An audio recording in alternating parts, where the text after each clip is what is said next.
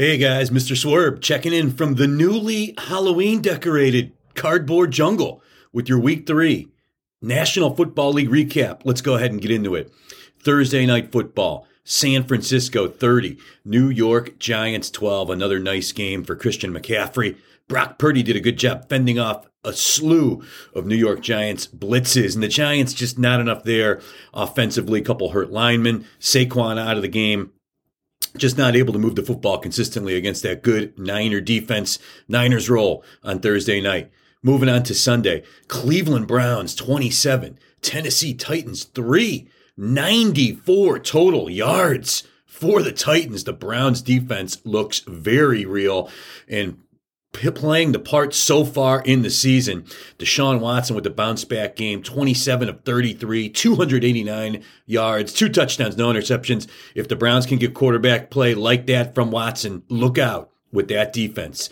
It was the Detroit Lions 20, the Atlanta Falcons 6. Story of this game, the beleaguered Detroit Lions defense uh, played so poorly in week two, the big loss to Seattle. Bounce back in this one seven sacks. Uh, after just having one sack the first two weeks of the season, hold very staunch Atlanta offense to just six points. Uh, the Detroit draft picks continue to look good. Uh, rookie tight end Sam LaPorta with another nice game. Jahmyr Gibbs with a nice game. Amon Ra had his usual good performance. Detroit rolls 26. Green Bay Packers 18 and the New Orleans Saints 17. The Packers were down 17 nothing in the fourth quarter with 11 minutes left in this their home opener. They had won 10 straight home openers in a row. Make it 11 as Jordan Love carries the Packers to a come from behind win that also saw Derek Carr go down for the Saints. Jameis Winston comes in, replaces him, uh, just not able to get first downs at key junctions in the game. Green Bay comes back to win at home 18 17. The Miami Dolphins 70. The Denver Broncos 20. The rookie running back De'Von Achane, 203 yards, combines with Raheem Mostert for eight touchdowns. The Dolphins, two points shy of the NFL scoring record, and they could have had it. They took a knee instead of kicking a field goal late that would have gave them the record for most points ever scored. Only the fourth team in the history of the NFL to drop a 70 burger. Tua looks good once again, completed his first 17 passes, as did Tyreek Hill. Miami 3 0, looking like the favorites in the AFC right now. It was the LA Chargers 28, the Minnesota Vikings 24. Two teams that just can't get out of their own way uh, and ended kind of appropriately. Brandon Staley goes for it on fourth down, up four at their own 25 yard line, late, doesn't make it. Minnesota gets the ball back, and then Cousins throws a late interception. Otherwise, played phenomenally well, but just the, the once again, an ill timed turnover. Justin Herbert, 40 of 47. Uh, Keenan Allen with a huge day, steamrolling towards a Hall of Fame induction when he's all said and done. 18 of 205 for Keenan Allen. Herbert's now thrown 213 passes in a row without an interception, and uh, certainly the real deal there. Uh, Justin Jefferson, another big game in a loss. Uh, 150, 159, and 149 yards his first three games for Jay Jet. And at 0 3 now, it'll be interesting to see if the Kirk Cousins trade rumors start to escalate. It was the New England Patriots 15, the New York Jets 10, the 15th straight win for New England over New York. ugly, rainy day. Both teams now 1 and 2 on the season, really season saving win for the Patriots. Zach Wilson, once again, just not good enough. And uh, the Jets desperately a team in need of a quarterback. Was the Buffalo Bills 37, the Washington Commanders 3 after that goofy loss on Monday Night Football in that Rodgers injury game.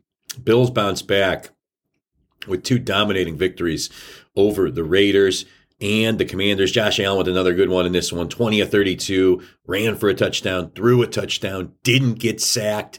The Buffalo defense, on the other hand, had nine sacks and created five turnovers. And the Commanders, we we we, we noted this last week. Soft start to the season, playing the Cardinals, playing the Broncos. Their first real team, they get just waxed at home uh, to fall two and one on the season.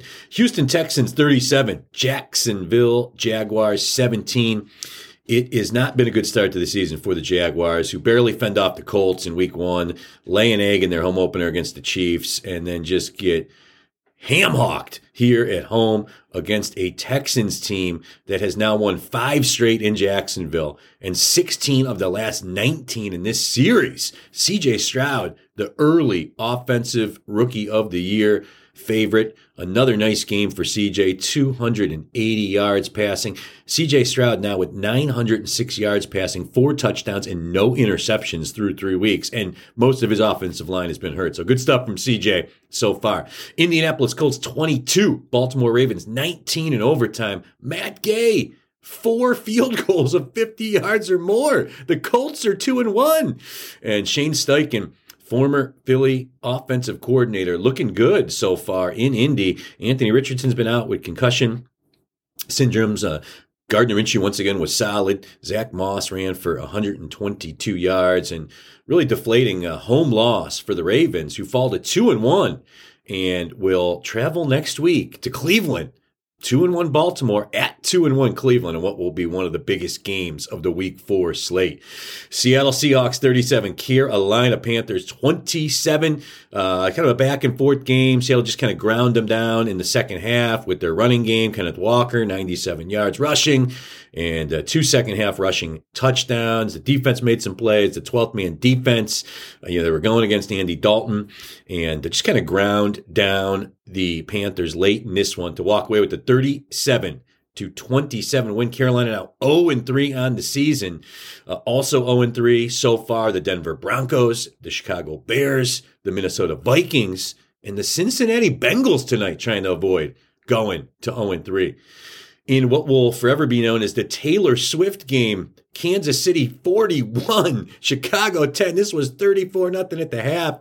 And the story of the game was Taylor Swift in the box, uh, apparently dating the Clevelander.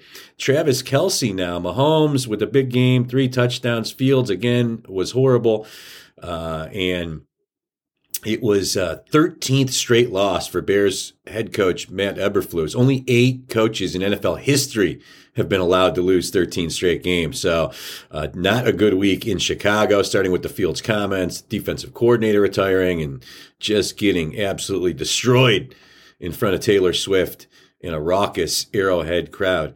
Arizona Cardinals 28, Dallas Cowboys 16 as the Cowboys just destroyed survivor pool entrants all across the country after two huge wins coming into this game rolling.